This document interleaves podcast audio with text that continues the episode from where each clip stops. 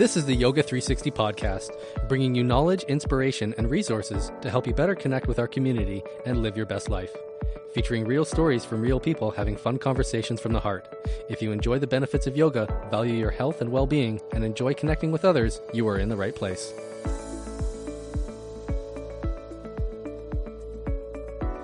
Hello, everyone, and welcome back to the Yoga three sixty Podcast. I'm Steve Cotton. I'm Karen Meany. Tonight, Karen and I will once again be talking about a specific posture, this time, dragonfly. Yeah, dragonfly or straddle in the yin tradition. We're going to have a little short episode in that, a little bit of a, a bare bones dive. Yeah, once again in the yin tradition. So, Karen, what exactly is dragonfly?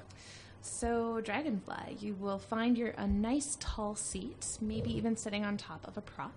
Bring your legs out at a comfortable angle from each other, so your legs are spread, and then you fold forward any amount in between your legs. What is it similar to? So in a more yang practice... I know you mentioned straddle, sorry.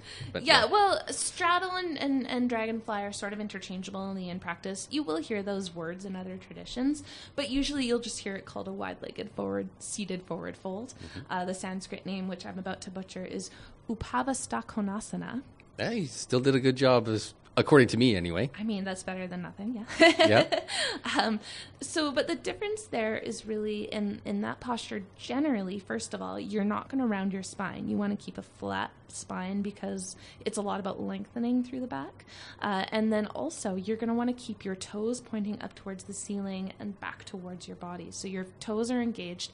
Because in a wide-legged seated forward fold, you're focusing a lot on stretching and lengthening the backs of your legs, your hamstrings in particular, as well as your spine, your back. So in dragonfly and straddle, you're focusing more on your hips, your groin, and the backs of your thighs, but not really the hamstrings. And we, we say hamstrings in class. Like when, when we talk about it, we say, yeah, this is a great pose for the hamstrings, but...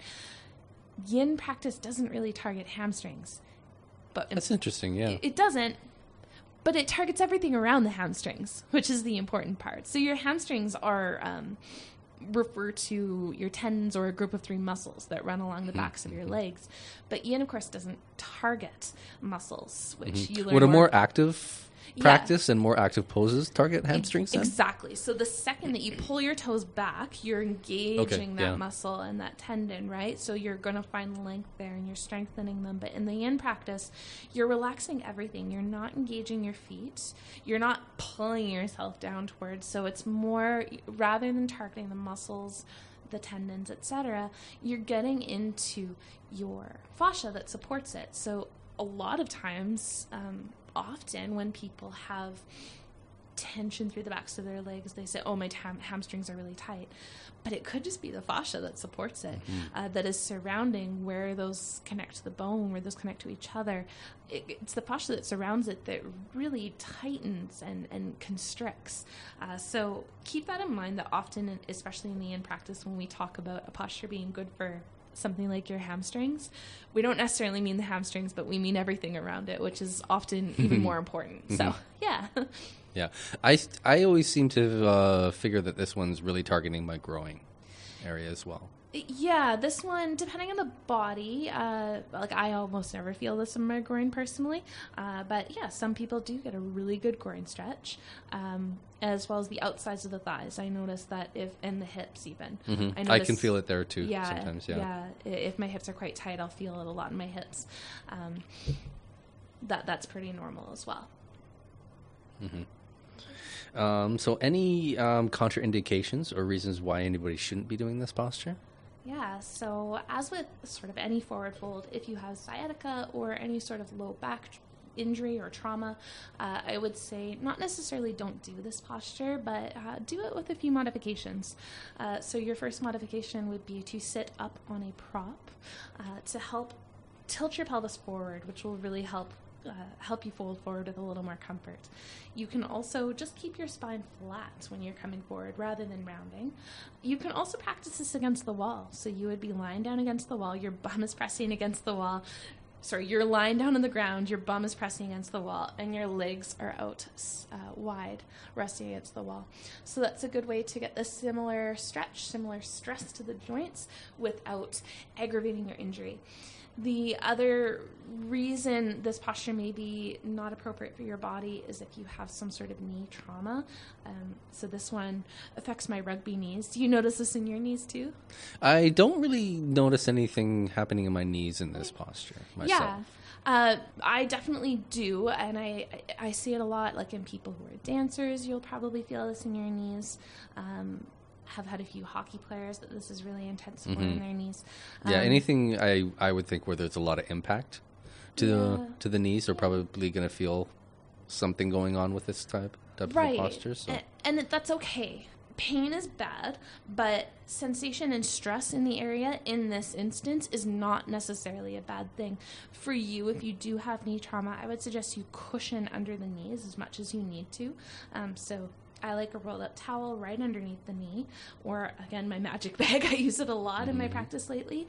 Um, if all you have are blocks and they're not the softest blocks, you could even put those either underneath your lower thigh or upper calf. Uh, experiment a little bit, see how that works for you. The other thing you can do is try to engage your quadriceps. And what that will do is sort of just reset how the joint is sitting and sometimes give you a little bit more comfort in the posture. Mm, yeah. yeah.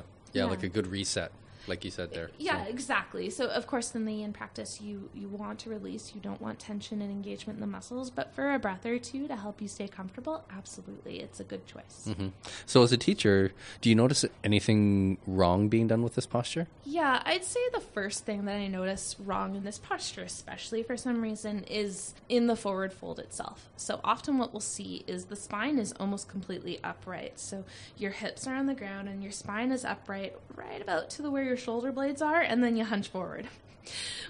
Yeah. That's even hard to do because I I, I just tried to do it sitting. And you can do it. Yeah. Right? And it's just like, oh, yeah. So it, it happens a lot in this posture, I think, because what happens is your hip adductors in this posture will tug on your sitting bones. So really automatically what happens is your hips tilt backwards and your pelvis tilts backwards. Okay. And so if you imagine a bowl of water in between your hips, mm-hmm. the water starts pouring backwards because your hip adductors are tugging on your sitting bones. And that happens really quickly in a lot of bodies in this posture. So for you, the very first thing to do is to try sitting on top of a prop, because that will almost have you tipping forward. Yeah. Um, you know, you're going to have your water pouring forward from I, your bowl. I notice that for sure if I'm sitting on a block that uh, exactly. that I want to pitch forward, especially the angle that the that the legs are out. Right. Right, because I'm not sitting squarely on the block anymore. Right. Right, I do want to pitch forward. So. Exactly. So even if you are, shall we say, fairly well endowed in your in your backside, which I'm allowed to say because I am, um, I should be able to see a fair portion of block. Uh, so really tilt yourself forward. That is the first step for you. The second step is to be careful about how you're folding forward. So I like to say lead with your belly button. Keep your chin and your chest lifted and try to get your belly button down to the ground as close as you can, and then just relax the rest of your body down towards either the ground or a pillow, block, bolster, whatever you have. Yeah, handed. Even as a student, I see a lot of different postures yeah. in in this in this pose, and yeah. a lot of it comes from, you know, different body shapes and and um activities outside of yoga, which allow yeah. them to get to wherever they're getting, right? So. Right. Some people will be, um, you know, your forearms on the ground in front of you. Some people will be sitting straight up, and that's okay. This posture in particular, depending on the teacher's intention in class, is less about the spine and more about the hips, the groin, et cetera.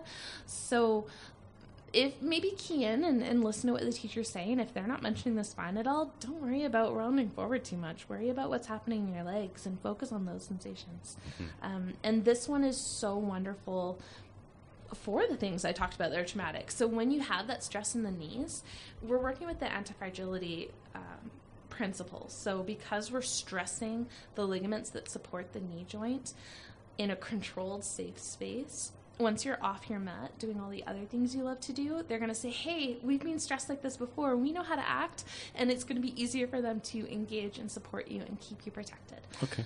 Yeah, so even though it's a little scary to feel that sensation when you have a knee injury, you can stick with it as long as there's no sharp shooting pains. Stick with it, and it's going to be good for you in the long run.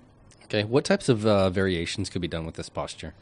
So this one, um, often you'll see people doing half dragonfly. So either with both legs out wide or perhaps with one leg out wide and one leg folded in. So the sole of your foot is on the inside of your other thigh. Um, and then you can either fold forward or fold towards the straightened leg. So that's one variation. Again, we'll do a little TikTok video to go with this, so you'll see me do that. Mm-hmm. um, I also really love doing a side opener in this posture. So, uh, for instance, if your legs are spread and you have a nice tall seat, I would tell you to face your torso towards your left thigh, and then bring your right forearm down to your right thigh, your shin, maybe the ground or a block, and then open your chest up, really stack your left shoulder on top of your right. From there, you can either stretch your left hand down towards your right foot uh, or cradle the back of your head with your hand. Some really flexy people here might be able to uh, reach their right foot with their left hand and even reach their right hand over to grab their left thigh. And that's a nice little opening, but only do that if you're not rounding forward. The first thing we see most people do if they're reaching their left hand towards their right foot is just collapse forward. Mm-hmm. Um, so you're losing the integrity of the posture there. Really, when you're doing that variation, you want to feel this in your rib cage. Yeah, that's a difficult one for myself, mm. just to be specific, because of the um, shoulders, the shoulders, yeah. and the reduction in the range of motion yeah. that I have in in that area of the body.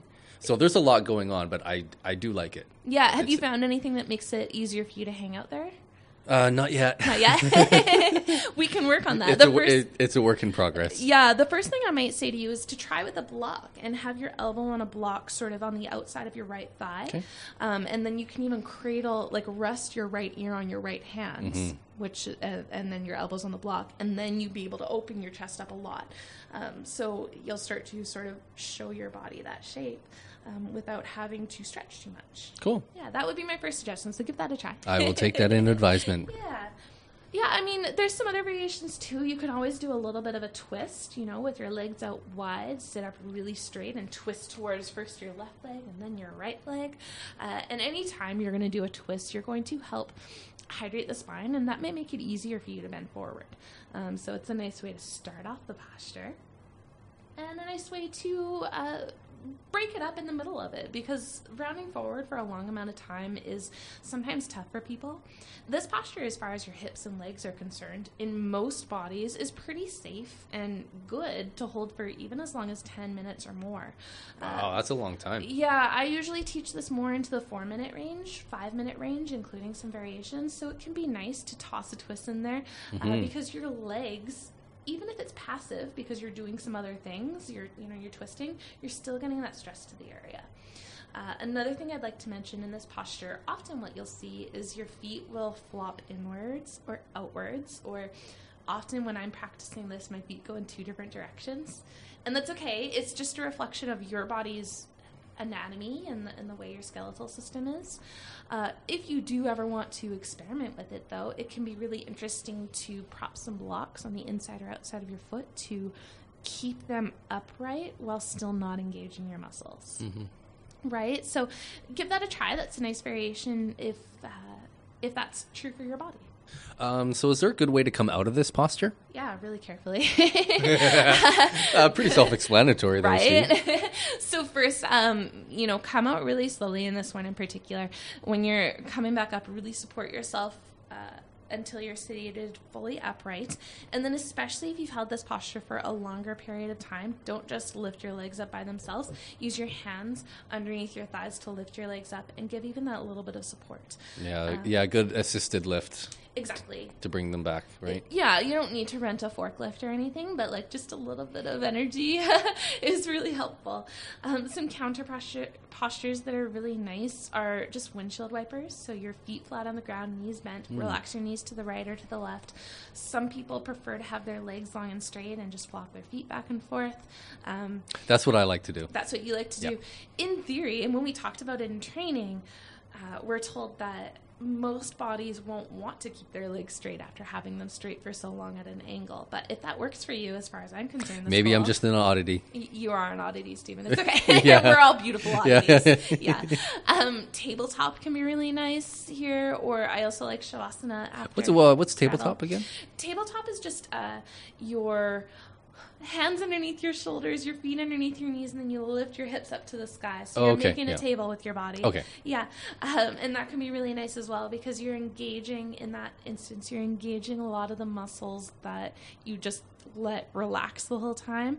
And that can feel really tender and a little stressful on the body. So engaging those muscles and sort of setting everything back into place can feel really nice. Okay, so that's going to be it for uh, for this short little episode. Yeah, that's Dragonfly in a nutshell. We're going to go ahead and make a video to go with it, show you a couple variations. But as always, if you have any questions, feel free to reach out. We'd love to hear from you. Yeah, and keep an eye out for um, questions that I include on the Spotify posting of uh, this podcast. So uh, please, uh, please engage with us on there as well. We'd love to hear from you. Yeah, engage away and have a wonderful rest of your day. Yeah, have a good night. We are incredibly grateful to have you join us to the end of this episode. If you want to share your experience and deepen your connection with our community, we would love to have you join us as a guest. Be kind to yourself, be kind to others. See you on the mat.